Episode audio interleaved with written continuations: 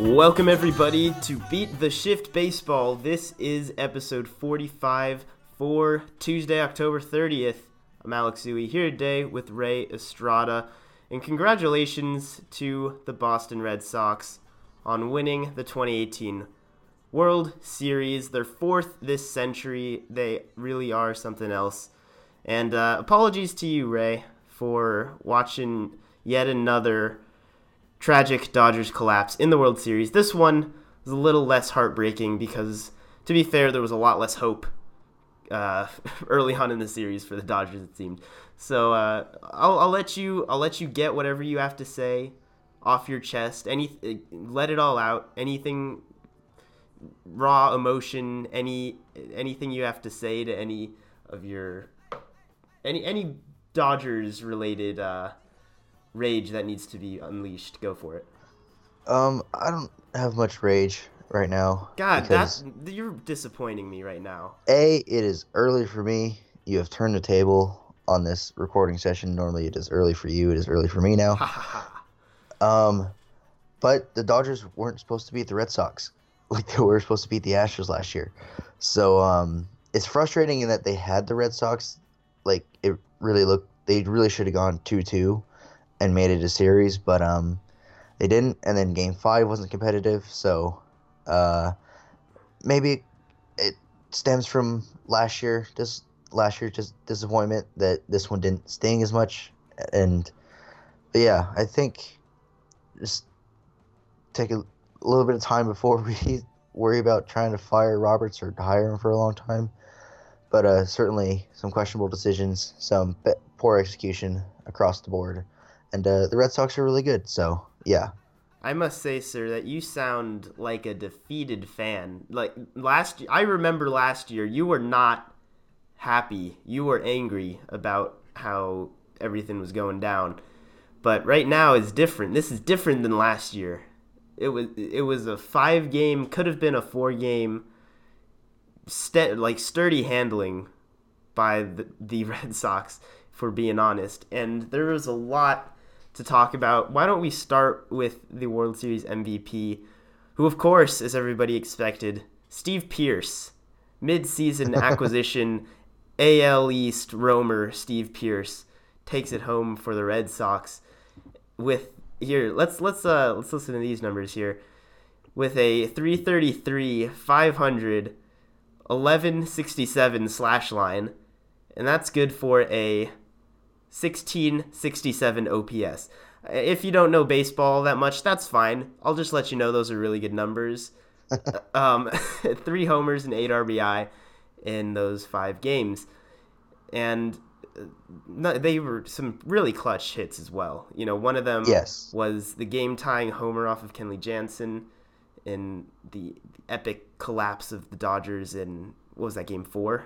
Yes. So uh, there were some some very memorable games in the mix there. Not not quite as crazy as the last two years, I will say, but nothing to complain about there. He is the first midseason acquisition to win the World Series MVP since 1969 when Don Clend- Clendenon Clen- Clendenon Clendenon Clendenon. It took me a little bit too when I saw that name. I was like Don Clendenon. I, I, I said McClendon for some reason. I'm like, no, it's Clendenon since 1969 when John Lennon won the uh, the World Series the MVP. Yes. Um, no, but this is um, you know wh- what an unexpected hero for a team that also carries Mookie Betts, J.D. Martinez, among others. There was a few other worthy recipients on the Red Sox side of things as well, uh, and maybe maybe I'll I'll introduce a couple of the other ones, but I think the the main one would be David Price, who got two starts in this World Series and really flipped the script on his whole postseason David Price reputation. It was it was a really dominant out two outings from David Price. I I believe he gave up what was it two or three runs across those two starts. Uh, three runs, two three runs in game two, and one run on the first pitch of game five. Yeah, and other than that, just complete dominance. and that wasn't supposed to happen, right? David Price is supposed to be like everybody's supposed to be able to tee off against him. I'm I'm yeah. stumbling all over my words right now, but just, but just I mean, ignore that. It goes back. Obviously, we haven't talked since before the NL, before the LCSs. Um, David Price was really good in the uh, in the ALCS against the Astros. Um, had a couple of uh, um, I think gave a homer to Marwin Gonzalez in game two against the Astros, but settled into that game. Uh, got a no decision out of it. Finally got run support. Um, and then game five, because Chris Sale had whatever infection he had, um, pitched really well and got the Red Sox a win in that in that clinching game. So, mm-hmm. yeah, David Price. Um, for all his attractors, there's nothing you can say that like he got lucky or anything. He just pitched like David Price supposed to pitch in the postseason. Well, okay, yeah, I guess it's one way to say it. I, I've never seen a fan base so quickly change their minds about the value of a player. Um, I don't know. Maybe maybe there are a few other cases just from this World Series alone, but and um, I'm gonna keep throwing more fun facts about this World Series, about the playoffs and the World Series out as we go along. Because what's more fun than fun facts? There's nothing more fun. So, yeah, Chris Sale, like you mentioned, was you know really good in the LCS, and then also pitched in this series. Of course, he threw the first and the last pitch of this World Series, which is something that doesn't happen all that often, but I believe has happened at least a few times in the last in, in the last 20 years in this century. So one of them, I believe, was Madison Bumgarner, who who could forget he, that one. Well, he threw the first pitch and last pitch for his team. Is that what you're referring to? Yes, yes, for his team. Okay, yeah, because I would say Chris Sale threw the like they start on the yeah and the actual last pitch of the World Series. Oh, because yeah, they start well, yeah, they started, they started at home. home. Yeah. The the Giants started on the the road that year. No, they started. Yes. Yeah. Okay. Yeah, Giants were a wild card team that year. Yeah, you're right. So Jesus. But... Well, that was no, that was also before that one the All Star game still counted, right? As the uh 2014, I forget when they changed it. I think it was still uh the AL won game. it anyway, so yeah, it yeah. could definitely be it. but I think I I think Josh Beckett also did it or something like that in one of the when the Marlins won it. Yeah. So there was a couple other times that I had read when that happened, but that's a, a nice little fun fact to throw out there. So you know, David Price, he's, you know, he, he is what he is. Uh, good for him. He flipped the script. Let's talk about the other lefty on the other side of the, the field for this one, who is contemplating free agency, really. He's got an opt out clause, and that would be Clayton Kershaw, who has really done the opposite. He has really put himself in a sticky situation in terms of his playoff rep. He has now lost four deciding games in the postseason for the Dodgers. And that might not sound very significant, but you think about like that's basically four four years. you know, when they're elimination games and you lose them, that's that's it for the year. That those are like four years that go away when that happens. But you know, some of that's Kershaw's fault, of course. Some of it is definitely not his fault. So it's hard to draw a line there. But what really is going to be interesting, I think, is how other teams are going to value him going forward because he's not a young pitcher anymore. You know, arguably should be in the prime of his career, you know, in terms of age. This is, you know, this is not a time where pitchers really should be falling off the table in any way. And October's a really difficult time to to gauge these things because it's it's after such a high volume of work at this point in the season for everybody that you really can't evaluate Clayton Kershaw going into the World Series throwing 90 miles an hour with a slider that doesn't look very sharp and say, "Oh my gosh, is this Clayton Kershaw now, or is this just postseason Kershaw?" Because still, of course, one of the best in the game by every measure, but you know, it's it is going to be a question. He's had back problems. He's had other concerns. Age 30 is not old. I'm not going to pretend like it is, but is he going to really be able to. Well, he's going to be able to make more than I think the seventy million he's guaranteed over the next two years with the Dodgers. But, you know, would he want to do that? Would he want to risk going out in the open market like that? I don't think he's. I don't think he would get more. He's gonna getting paid twenty five million dollars a year. Thirty. I think he's making thirty five a year. Yeah, yeah. I don't think he's gonna get more than that from from teams. Um, well, no, no, no, no. Uh, he's gonna make more than he's gonna get a contract worth more than seventy million. Is what I mean, right? Oh yeah, yeah. For, That's not, what I'm saying. Not, and uh, he's not gonna make an annual salary above thirty-five million at this age. No, maybe yeah. he will, but um, I don't. I don't think so. I don't think he will. And you mentioned like the the diminished velocity that was there all year. He wasn't throwing mid nineties like he usually is. Um. Yeah, so he has a decision to make. I think it's either it has to do with probably the length. I don't think he's gonna. He's not gonna make more money per year if uh he opts out. So well, he only has a couple more days to decide, which is why this is really yeah. interesting right now. This is the first big news that we're gonna get, one way or the other. Like, he has to decide tomorrow. this before free agency. Yeah, tomorrow. I think free agency starts on Friday. Um, we'll try to podcast about uh, the offseason and free agency and and queue all that up for you as well, but that might not be for another week or two. We'll see how that plays out. So, yeah, Kershaw, he's going to be the first bit of news yeah. that we hear about, though. And and I mean, you mentioned that Kershaw's playoff reputation comes from some is obviously on him. He's given up a lot of home runs in the postseason, but some terrible luck um, going into the World Series. Uh, relievers had allowed 91% of inherited runners to score from Kershaw. Compared Shout to out to a, Ryan Madson. Com- compared to a 30% clip in the regular season. Add to that Ryan Madson giving up every single inherited runner that he had in this series. That is 100% for those of you who are not so quick with math. Yeah. Um, including the little guys that Kershaw left on in game one. I believe, yeah, he left guys on. Um, so yeah, and then also factor in Don Mattingly leaving him in too long. Um, those were some bad decisions when Mattingly, when Don Mattingly was manager. Um, but yeah, so Kershaw doesn't have the best playoff reputation. Diminished velocity. Uh, needs another pitch, or just throw the curveball more. Become like Rich Hill, and um, yeah, it'll be interesting to see going forward because he's had two years in a row of just you know throwing all the way to a World Series. So that's a lot of that's a lot of pitches. Yeah.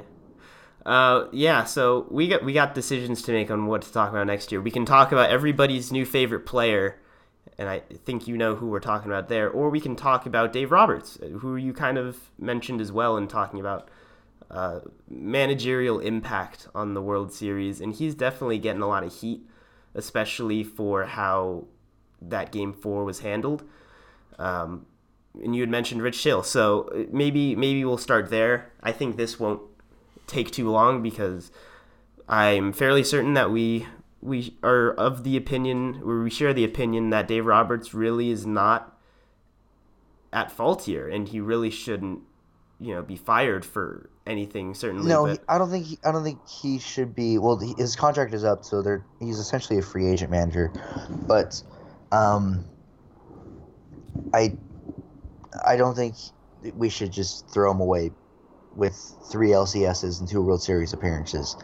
Um, I don't think just because he's mismanaged a couple World Series and his players didn't execute in the World Series that you should try and find a different direction. Um, yeah, and just to for clarity, the the thing that he's getting a lot of heat for is taking Rich Hill out of the game in the seventh inning of that game four that we talked about, where the Red Sox scored four run, came back from down four runs and ended up winning the game by a lot. Um, and then of course bringing in a pitcher who first walked the next batter on four pitches, and then brought in the next pitcher, which we've mentioned gave up 100% of inherited runners in the World Series. Mm-hmm. So a huge lapse in judgment, it would seem, at face value. But also, like you said, that's not the manager's only job. It's such a hard thing to do in LA to manage a team like that, to manage the characters on that on that ball club, to take that team to where they were two years in a row.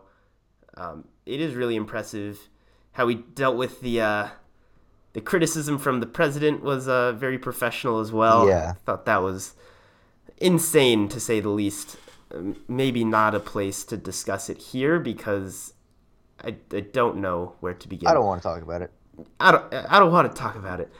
I'm Um, just tired of Dave Roberts- politics at this point. But Even though even though you stole that base in the uh, the 2004 ALCS, still like you as a manager as a person. So hopefully he keeps Yeah. that job. yeah, and Dave Roberts. I mean, look, uh, my criticism will be too much of a yes man with the analytics. Um, he's like I said, he didn't try and change things up for the sake of let's just shake it up and try and change some stuff. Um, but he's a great leader um, in terms of just like you know the intangibles of a uh, of a manager. So like I said, Dodgers probably don't make the playoffs after their start without Dave Roberts. Yeah. Um, And also Yeah. shout out to manager of the year Alex Cora. He should be anyway. Yes. It might be Bob Yeah, Melvin oh. of the A's is the only other person that I think would be right there with him. Right? That, that sounds? Yeah, but just because Yeah, of where the A's were to start the year. But yeah, Alex Cora, another first year World Series manager. World, I, I, I don't know where I was going with that. He is. I, I, I know he won the World. Series. I don't know if you noticed. Yeah, three. So the last three managers that the Red Sox have had, outside of Bobby Valentine, I forgot about him, but um, they have won their World Series in the first year of their managerial um, tenure. Yeah, so the Red Sox 04. would be wise to fire Alex Cora now and get another first. Just get Yeah. first year managers every year. Yeah, but but Francona also won two, so. never know. Oh, maybe. So maybe they give it another. What was it? Three. Three years. yeah, another three three years uh, to see if he can win another, and then then if he can't get it, then you're out of there. That's that's the deal. That's how it works. So yeah, I mean, uh, also we really haven't talked in a long time because we didn't talk about the the championship series at all, like you mentioned, and Craig Counsell's insanity as a manager. Yeah, you wanna talk pitchers about- I don't really it's- want to talk about it at length, but that was I- one of one of those postseason managerial trends that we saw that definitely won't be catching on. Uh, No, definitely didn't fake out anybody there, starting If- his lefty for one pitch.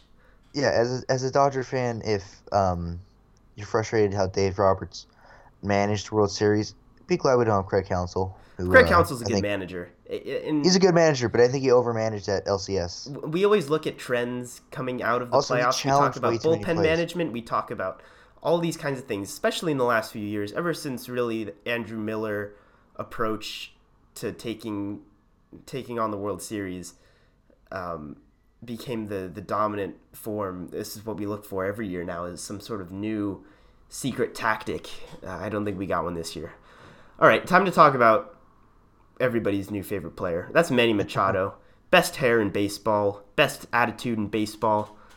Goodness gracious, he makes me furious when I think about him. He okay, there's there's a bunch of things. Uh, we can we can trace it back to earlier this year when he uh, took out Dustin Pedroia for the year on a That slide. was last year. Last year, Jesus, it's been that long. Dustin Pedroia, get back here already. Come on, we miss you. Um, but we can also trace it back to uh, his Oriole days. Basically, is what I was saying, uh, with him being not so uh, good of a guy. But when you're playing for LA in the postseason, things are a lot more pronounced. And when you're going to free agency, I don't think it's a good selling point that you're a player that doesn't hustle and a player that really doesn't have any sort of composure to play the game the right way. He's he, a few dirty plays. One of them in which he stepped on the the ankle of the first baseman Jesus Aguilar in the last series. He also kicked did it again. This, yeah, he kicked He, he stepped on Pearce. He, He he stepped kicked, on, yeah, uh, stepping on him, Aguilar. kicking him, doing all that stuff. And and I think the worst part was him telling the media that he just doesn't run hard. That he do, he admitted that he doesn't hustle, and that's just who he is. I cannot comprehend how a major league ball player can't even fake it when asked by the media about his hustle. And then, of course, the rest of the series doesn't make any efforts to redeem himself for that. In what was it, game four, game five, he he bangs a ball off the left field wall, halfway up To- the wall. And to be fair, he would have been gunned at second. it doesn't matter. it- he it took seven point two seconds to get to first base. Really? Yeah. Oh, I didn't see that. Uh, yeah, that's bad. That's not what you do. You you take a hard turn if you're gonna get thrown out. This is the the baseball player in me talking right now, and this isn't any sort of you know like old school sm- like you gotta you gotta grind out every single type of thing. It, it's this is just how the game is at this level. It's it's just accepted. You don't you you run to first base regardless. You know, especially in the in the playoffs.